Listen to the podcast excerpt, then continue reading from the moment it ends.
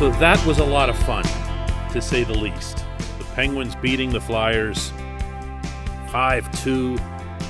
2,800 fans being back inside PPG Paints Arena. Kasperi Kapanen with a couple of goals, one of them a beauty. Evgeny Malkin doing what he always does in Sidney Crosby's absence and stepping up. And none of it topped what I'm about to discuss. Good morning to you. Good Wednesday morning. I'm Dan Kovacevic of DK Pittsburgh Sports. This is Daily Shot of Penguins. This is available to you right here on the DK Sports Radio Podcasting Network every Monday through Friday, bright and early in the morning. And my goodness, was Tristan Jarry good last night. I keep thinking he's one-upped himself with every passing performance. But in this one, to break it down, the Flyers had a 42-27 edge in shots, so Jarry finishes, obviously, with 40 saves. 11 of those saves came on Philadelphia power plays. Two of those power plays came very close together early in the first period and easily could have defined and really derailed the entire evening for everyone. The only reason the Flyers didn't score was that they couldn't get the puck past Jarry. They were really good. After the game, Mike Sullivan was asked about his penalty killing, and his flat response to that was, our best penalty killer was Tristan Jarry. He was. He was outstanding. Trailed the puck, stepped way out of the crease, was aggressive on shots, aggressive with his stick, and actually one of the Philadelphia goals came as the result of his being overly aggressive with his stick and making a mistake. He just handed the puck away. And I remember thinking at the time, boy, I hope that doesn't cause him to go back into some kind of shell, because he still needs to maintain that mindset in order to be his best self. And he stayed that way. Now, it helped that the Penguins went right up the rink after that and scored another goal to restore the 2-goal lead. That was the one by Cody Ceci in the third period. But Jarry held firm. Jarry won the game. And that's all wonderful stuff. It's warm and fuzzy and everything else. And I'm not even touching yet on one of the saves of the year, I thought, in this building, the toe save that he made on James Van Riemsdyk in the second period that got the upper deck, which was the loudest part, just by coincidence, the loudest part of the building happened to be the upper deck that was behind him, and got them chanting, Jarry, Jarry. And I asked Jarry afterward if he'd heard that, if he was aware of it. Tristan, you mentioned a few days ago about the effect of not having a crowd early in the season. You allowed that it had an impact on you. When you make that toe save in the second period, I'm sure you know which one I'm talking about. Could you hear the crowd chanting your name? Could you hear them getting behind you? Yeah, I think that's part of Penguins hockey, is having the fans there and having them behind us. So you see how much it changes when there is fans in the crowd. Like it's a different feeling whenever you step on the ice and have them stand up and cheer. I think that motivates us that much more. And we love playing in Pittsburgh, and we love playing in front of them. Good for him. That's just, like I said, I keep using the word wonderful. That's what it was. The whole night was wonderful, but to see the goalie make saves and to hear the crowd reacting, and then to know that the goalie had already expressed earlier in the season missing the fans and missing the motivation that gives him, to have him then feed off of that, it was a special night over there. And yet, I'm here to at least a little bit, not much, just a little bit, rain on it. This segment of Daily Shot is brought to you by Warrior Alpaca Socks. What makes their socks different is the alpaca fiber used in their construction. It's stronger, softer, far less irritating to the skin, more breathable, hypoallergenic, warmer than wool. This is the time of year for Warrior Alpaca Socks. When you go to their website, warrioralpacasocks.com, use the code DK to get 15% off your first order. One more time, warrioralpacasocks.com. Use the code DK just for our podcast listeners. It's a big win. Again, I'm not going to do anything to downplay it, especially beating that team that had already taken a couple wins from you at the very beginning of the season. Arch rival, another team that you're right there in the thick of the race with, trying to claim a playoff spot in the East Division, which is airtight, but especially between Philadelphia, Pittsburgh, Washington, and the New York Islanders. Everybody's like right there. So every one of these is big, and let's remember there's still two more games against this exact team and this exact barn coming up because of this bizarre schedule. So this was wonderful. At the same time, it kind of wasn't. And I feel like I need to whisper that because everybody's going to be all super stoked over what happened. The Penguins gave up way too much, way too easily. They worked hard in their own zone, but they very often didn't work smart. Their sticks were out of position. The Flyers had too many, I don't want to say easy entries into the zone, but once they were in the zone, they had easy entries into the higher danger scoring areas. And that's actually always been Mike Sullivan's greatest concern as a head coach. Not that he wants easy entries into the zone either, but the biggest thing is to make sure that you box out and don't let teams just walk right in front of your net the way the Flyers did repeatedly. Jarry was, I was about to say good. He wasn't good. He wasn't very good. He was great in this game. He's been great now for a while. And there are all kinds of positives that come from that for your entire team. They feel better about themselves, the results, the outcomes, but also their ability to jump up into the play and take risks. I mentioned the Ceci goal. Well, the Ceci goal happened right after Jarry's mistake and put the Penguins back ahead by two, as I'd mentioned, but it also involved both defensemen going up on the rush. Mark Friedman, who was playing his first game, by the way, played pretty well, playing his first game in a Penguins uniform. That's the Philadelphia defenseman that Ron Hextall claimed off waivers. He jumps up into the play. He passes it across to the left to Jared McCann, and McCann across to Cody Ceci for a tap-in. Two of those three guys were defensemen, and they were leading the rush. Now, the Sullivan system allows for that. In any score, he wants his defenseman to go, go, go when there's a chance. Well, the reason that they can go, go, go, and the reason that people like you and me don't rip them when they go, go, go is because the goaltender's making save after save after save. There are all kinds of pluses to your goaltender being this hot.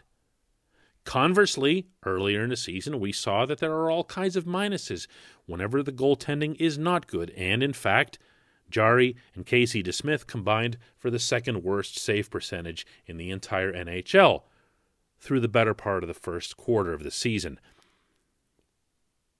Now it's the other way around, but now I think you could see the Penguins start creeping into some bad defensive habits. And if I'm Sullivan heading into today's practice and then these next two games against the Flyers, I am stressing first and foremost defense, defense, defense. And that doesn't mean the defenseman. That means team defense. It means defending. It means boxing out. And especially on the PK. The Flyers, if they're not the very best at going east-west with the man advantage in the NHL, then I don't know who is. I know the Kings are, But the Flyers are at least top three in that very specific skill set. They just do a lot of left, right on the power play. They're really good at finding the seams and setting up backdoor tap-ins like the first goal that they got in this game. It wasn't on the power play, but you get the message. They are going to be very hard to take three W's from.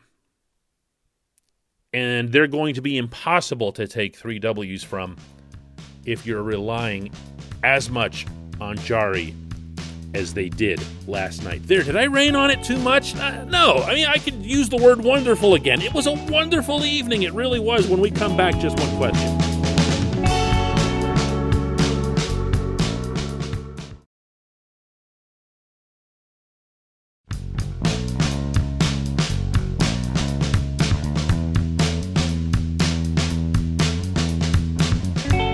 Welcome back. Time for just one question. If you'd like to leave one, you can do that by visiting DK Pittsburgh Sports. Find the article that contains this podcast and leave it right there in comments. This segment of Daily Shot is brought to you always by the good people at the Greater Pittsburgh Community Food Bank. They're committed to providing food for all of our neighbors in need in Western Pennsylvania. They're here for you when you need them. Go to pittsburghfoodbank.org/gethelp to find food near you. Today's Just One Question comes from PNW for the Penguins, who asks, "Hey, DK, just one question. In the 4 years that Phil Kessel was on the Penguins, their power play was in the top five in the league 3 times. They have not had a power play percentage over 20% without Kessel since 2014. I think that supports your point from yesterday's podcast that the threat of a quick release from distance would be helpful, like Kasperi Kapanen or maybe Jared McCann. What else did Kessel bring to the power play that made it so successful that the Penguins should be looking to emulate now?" It is a really good question on a lot of levels. And there's nothing you can do to emulate Phil Kessel. I'm not just saying that because of his unique personality. I'm saying that because his skill set, the specific skill set that he has, is really rare in the NHL. First of all, just ask yourself where in the NHL you can find another forward who scores a ton, whose primary weapon is his wrist shot. Where does that player exist in 2021? That's what I'm talking about. I mean, there used to at least be like a handful of guys around the league. Peter Nedved stands out if you go back to the Penguins, who would just devastate you with the wrist shot. There's only one Phil. Phil also could use his speed. The power play would run through Phil. There was a misnomer that just because Evgeny Malkin and Sidney Crosby were out there that it would somehow work through them. It didn't. It always ran through Phil along the left boards. Why? Because Phil was a dual threat. Phil could step off those boards, and the goaltender genuinely couldn't know if he was going to shoot, in which case, using the word again, he was a legit threat, or if he was going to do one of those passes where he threads the needle and hits Sid on the other doorstep. Remember those? Another threat. The Penguins, I think, hoped that Brian Rust could be that, coming off the left wall. He's not.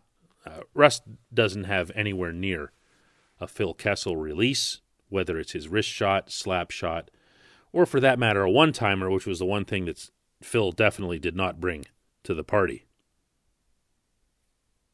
But if you look at this roster and ask yourself who could or should be over there, as I mentioned on yesterday's show, to me, that's got to be Kapanen. Now, with the game last night, you saw Kapanen score on the power play. It wasn't in that position. He was never sitting over in the Alexander Ovechkin trigger spot in the left dot. But he was out there, and he was the one that finished the play, no pun intended. And you know which one I'm talking about, the tic-tac-toe goal. Later, he had the partial breakaway in which he did the ridiculous fake slap shot and then slid it through the pads of Carter Hart. But the Power play, yes, he was out there with the first unit. Yes, he scored with the first unit. It wasn't the way that I described, but you got to have somebody out there. This was my point yesterday, who just thinks shooting first. Kapanen's capable of doing other things. We've seen him make elite passes. Even in his brief time back with the Penguins, we've seen him really, really nail tape-to-tape through traffic situations for guys. But he's a shooter. He's a goal scorer. And you can't just send those same five guys out there, meaning when Sid comes back, and expect a different result. You need to have somebody out there who wants to gun it, who wants to get rid of it. That's who Kapanen is. If you want to talk about any kind of parallels between Phil and that power play's effectiveness and what you need to do now, it's not mimicking or emulating Phil as much as it is, here's that word again, making sure that there's a threat on the rink to release the puck in the form of a shot that has a chance to score, not just one of those Rust Gensel shots from the perimeter where you just, it looks like they're just wasting their time. They're wasting everybody's time by taking it. It's got to be something that is a threat to go in. That's what disrupts a PK. That's what disrupts a penalty-killing goaltender. Kapanen's not Phil either, but Kapanen is at least a threat. Good stuff. Thanks for that. Thanks to everybody for listening. We will do this again tomorrow in advance of the next Penguins Flyers game. So with fans.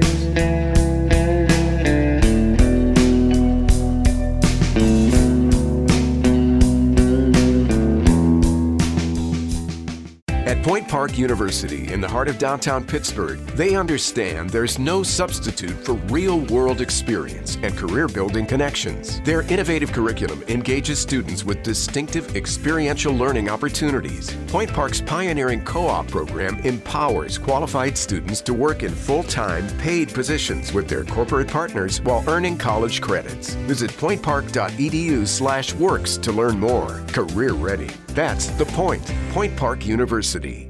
Your front door, your car, your gym locker, your gun. Safety is a habit. Learn more about how to keep guns safe and secure. Visit ProjectChildSafe.org.